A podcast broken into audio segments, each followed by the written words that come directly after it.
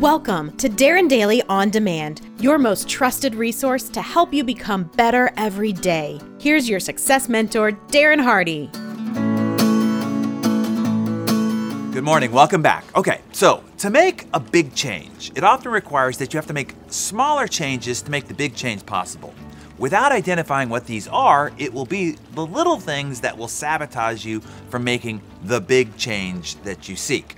For instance, let's say your goal or resolution is to be home by 6:30 p.m. every night so that you can have dinner with the family. Well, there are probably a lot of little reasons why you have not been able to do that in the past, unless it was just something you said you wanted to do because it sounded nice, like something you should do, but really had no real intention or commitment of making it happen. People often do that, by the way. But let's just say that you genuinely want to do this and will, then you're going to have to make some small changes first to make that big change possible. So maybe the little changes are things like uh, not allowing meetings to be scheduled for later than 3 p.m. and no longer than 60 minutes, which would end at 4 p.m., to still give you an hour to clear up your day and the mental angst that would keep you at the office if you didn't have a chance to do so otherwise because you were stuck in meetings.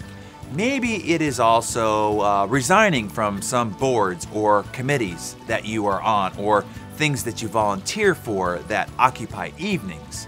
Maybe it's uh, identifying several lunch delivery options so you can gain back some of the time that you're currently spending out of the office at the mercy of other people's service. You see how this works? Let's say that your goal is to increase your sales by 50% this year. Well, there are certainly a lot of little key behavior changes that you'll need to make to make that big change possible. You want to identify those. Same things if your goal is to increase the intimacy in your marriage, grow closer to your kids, have a more positive attitude, whatever. To make a big change, identify the several little changes that you'll need to make that big change possible.